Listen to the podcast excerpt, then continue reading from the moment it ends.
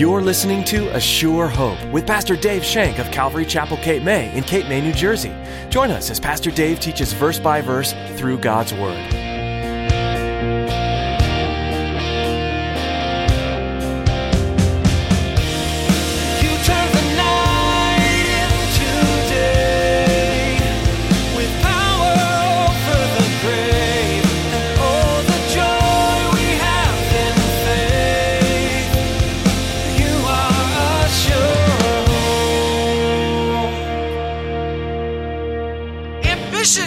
Itself is not really a bad thing, but ambition must be mixed with several things. It must be mixed with a genuine humility, and it also must be mixed with the call of God.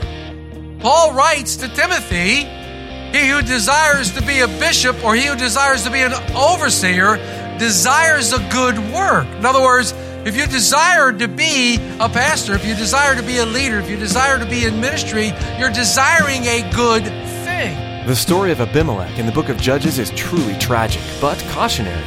He rose to power in ruthless and cruel ambition through violent betrayal, but was himself judged by God for his sin and promptly removed from power. In today's message, Pastor Dave will remind you of God's sovereignty, justice, and judgment. Well, let's join Pastor Dave in the book of Judges chapter 9 with part 1 of his message, A Man Who Would Be King. You are a sure I labeled this the son who would be king. The son who would be king. We're going to meet another judge. All right, remember the book of Judges is about various deliverers who the Lord sent forth to deliver Israel as they went through the cycle. And once again, the cycle was deed, discipline, despair, and deliverance. As we came through chapters 6, 7, and 8, we met our buddy Gideon. I really relate to Gideon. I really can do a lot of studies on the book of Gideon, and he's really an interesting character because I relate to him. And one thing that we mentioned last week is how the Lord, in his word, doesn't fail to show us Gideon's shortcomings. And I think that helps us in our faith. But Gideon was used mightily by the Lord to subdue the Midianites. And even though Gideon's faith was weak at times, the Lord showed himself strong on behalf of the nation Israel, and he broke the chains of bondage once again. The grateful nation wanted to make Gideon king, but wisely, Gideon refused. But if you remember, he ended up living like a king, and he kind of slipped at the end. I'm kind of sorry about that. But we know that the Lord didn't look upon his failures because we know, and we went to chapter 11 of the book of Hebrews where Gideon's name is mentioned in the hall of faith. So the Spirit made mention of him and his faith. We finished chapter 8, and if you look at that in verses 29 through 35, let's review those as we run into chapter 9.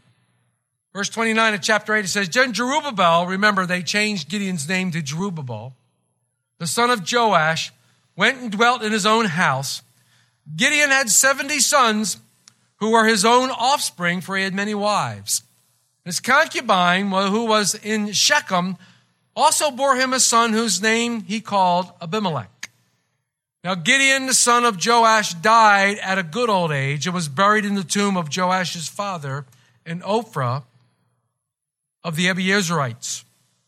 So it was, as soon as Gideon was dead, note that the children of Israel again played the harlot with the Baals and made Baal Berith their God. Thus the children of Israel did not remember the Lord their God, who had delivered them from the hands of all their enemies on every side, nor did they show kindness to the house of Jerubbaal, Gideon, in accordance with the good he had done for Israel. So it's not long after their judge or deliverer, remember the word judge here in Judges means deliverer, not long after he dies that the deed starts over, the cycle starts all over, and we go right back into disobedience.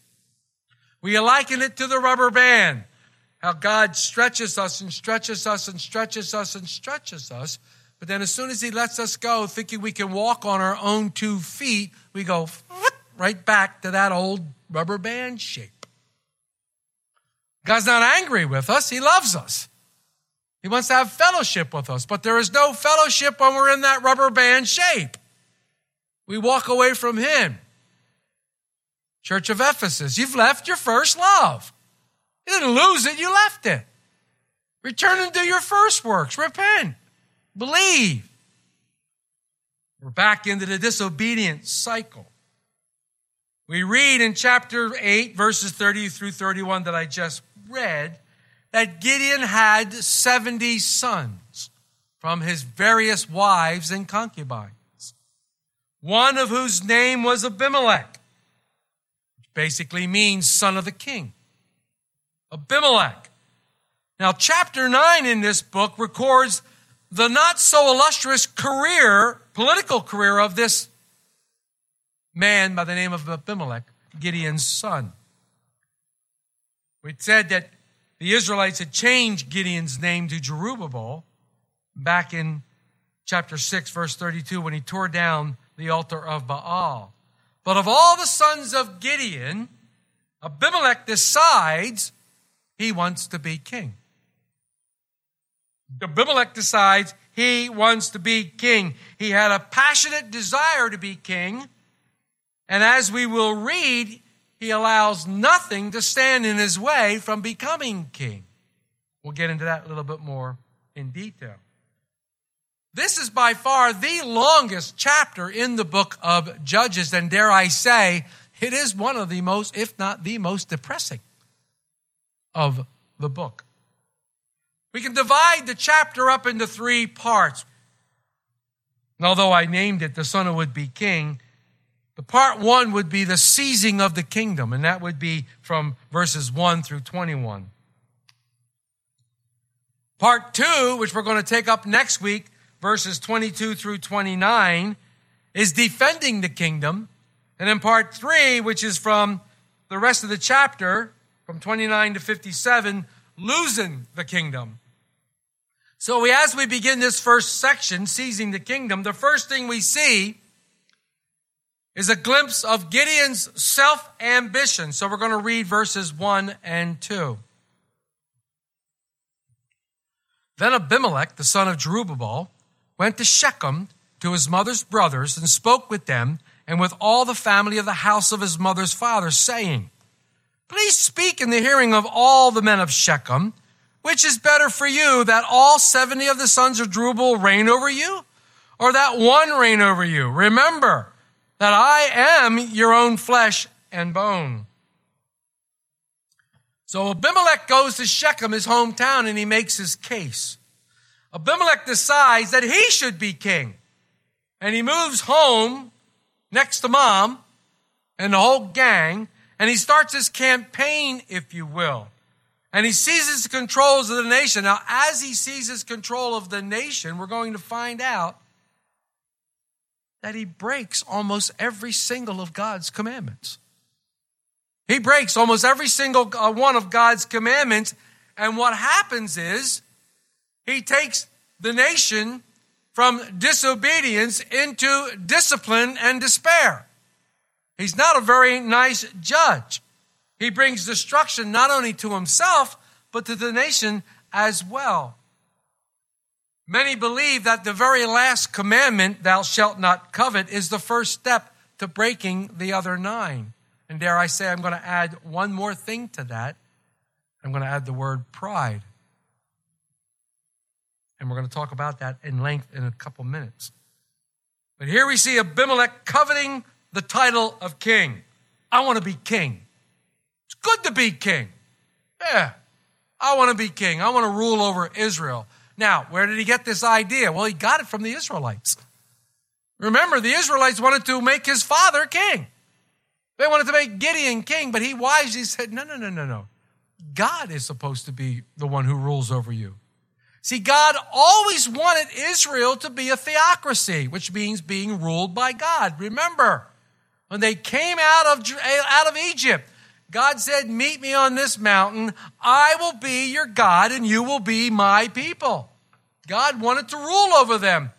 God wanted them to follow his commands. He wanted to be the one that had a relationship with them through the commandments.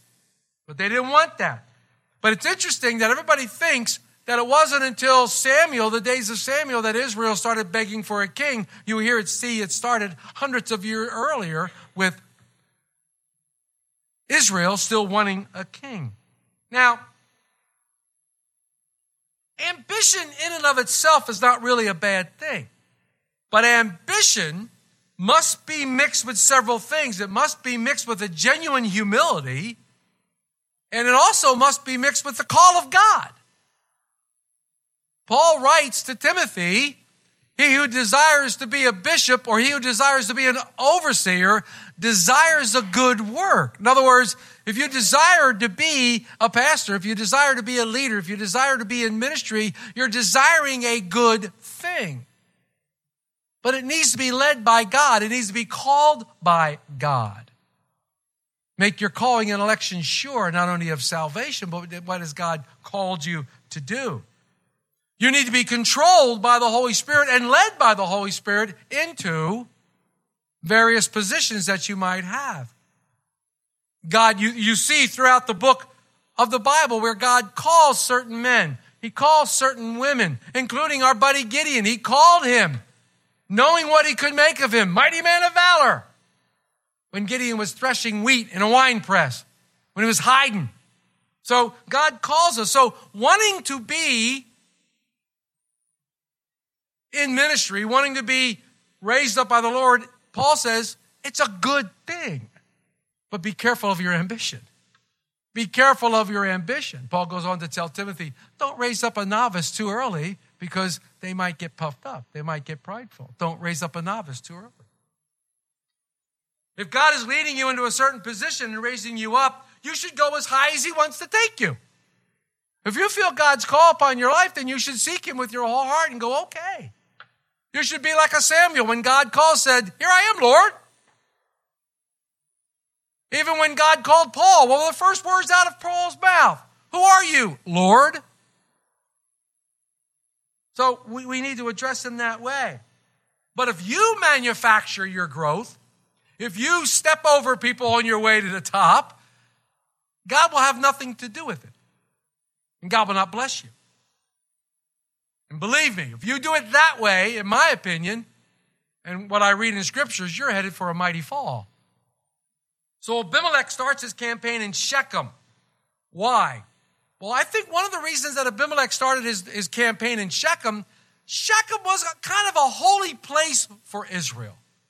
Many, many things happened in Shechem in Israel's history, like Abraham heard from the Lord, and the Lord told him he would send him into a land and give him a land of promise. That was at Shechem. Shechem was a place where Jacob was. It was a place where the other patriarchs were. He also went there because his friends lived there.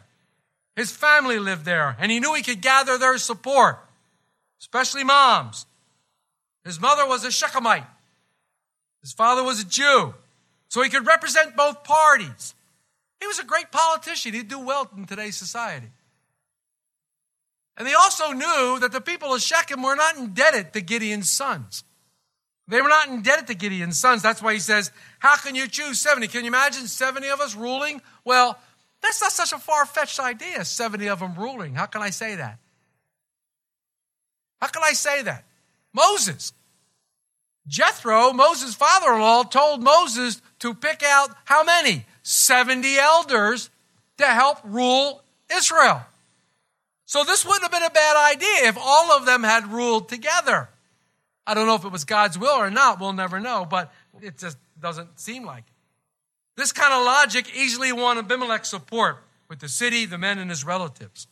So he's in there campaigning. And in verse 3 it says, and his mother's brother spoke all these words concerning him in the hearing of all the men of Shechem, and their heart was inclined to follow Abimelech, for they said, he's our brother. It's interesting. Very interesting. He's our brother. So he has all the support he needs. So in verse 4, Abimelech continues his lawlessness by breaking two more commands. Now, he broke the 10th commandment by coveting. He wanted the kingship, so he was coveting that. We know that coveting leads to other sins, so I was wanting that, so he went after it. In verse 4, he breaks two more commandments. He takes money from the worshipers of Baal, showing no interest in God's will for the people.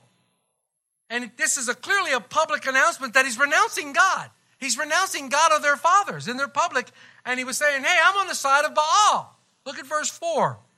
So they gave him 70 shekels of silver from the temple of Baal Berith, with which Abimelech hired worthless and reckless men, and they followed him. Now, what he does is he hires mercenaries, basically worthless men who follow him, and he wants to gain control over the people. So he has his henchmen. Might doesn't always equate to right. Might does not always equate to right. But here you see Abimelech now using right. It's interesting, though, speaking of these kind of people, these worthless and reckless men, the prophet Habakkuk described them as guilty men whose strength is in their God, small g. Guilty men whose strength is in their God. It's interesting how evil men want evil men to rule over them. It's almost, it gives them a rationale. Evil, so they get together with this guy. But we know that there is no strength in a false god.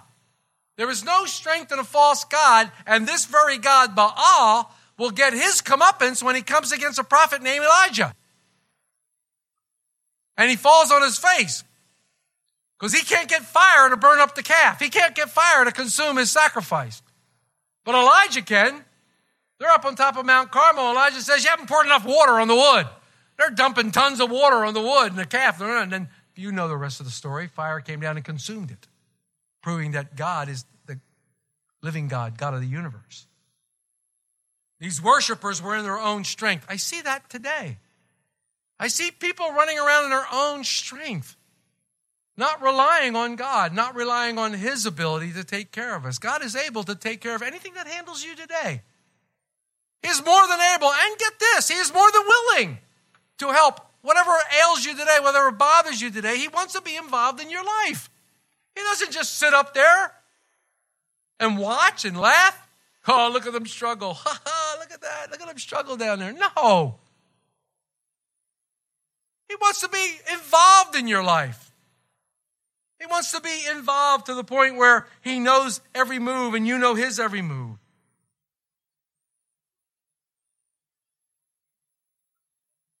It's a shame. Abimelech, who's on a tear now, he's breaking commandments left and right. Now he goes for a couple big ones. Look at verse 5. Then he, Abimelech, went to his father's house at Ophrah and killed his brothers, 70 sons of Zerubbabel, on one stone. But Jotham, the youngest son of Zerubbabel, was left because he hid himself. Abimelech stoops to a new low. I'm going to get the kingship by hook or crook. I'm going to get the kingship because I have more might than you. Now, we see this all through the ages. All through the ages, not only in Judaism, but in every monarchy grows up looking over their shoulder. Constantly looking over their shoulder. Who's going to get me? And it's always somebody in the family. It's always somebody in the family who wants to take you out. Well, here, Abimelech does that. He commits murder. He breaks commandment number 6. He goes on this rampage, unrestrained by the nation. Where was Israel at this time? Why wasn't Israel reacting? Why wasn't Israel reacting? It tells us why. It tells us why, because back in verse 34 and 35 of chapter 8, they forgot to remember the Lord their God, and they didn't show kindness to Gideon's family. Oh, how easily they turn. They didn't have the conviction to intervene, nor did they have the courage. We see this in so many times, in so many cases. Sometimes it's on smaller cases, but we see this all the time. We see something happen, we disagree with it, but we fail to intervene. We fail to intervene. We always think it's somebody else's job to intervene. We fail to step in there and stand up for righteousness. We see it all the time. By murdering his half-brothers, Abimelech now joins a very infamous group in the Bible. Come on, you know him. Cain, Absalom, and Jehoram. All were murderers of their brothers. So Abimelech now joins this infamous group. And in verse 6, the list continues to grow. This time, it's dishonesty. So he's now committing murder, and now he's just even more dishonest gain. In verse 6, all the men of Shechem gathered together, all of Beth Milo, and they went and made Abimelech king beside the Terebinth tree at the pillar that was in Shechem. The pillar that was in Shechem. You shall not take the name of the Lord your God in vain, and you should not bear false witness. When he took the office of king, it was considered blasphemy by God. It was blasphemy because God was supposed to be the one. And he promised to protect the people and obey the law, and he deceived them because he did not do this. See, Abimelech had his own agenda. His coronation was a farce because it was never accepted nor blessed by the Lord. As bad of a king as King Saul was, at least he was accepted by the Lord at first.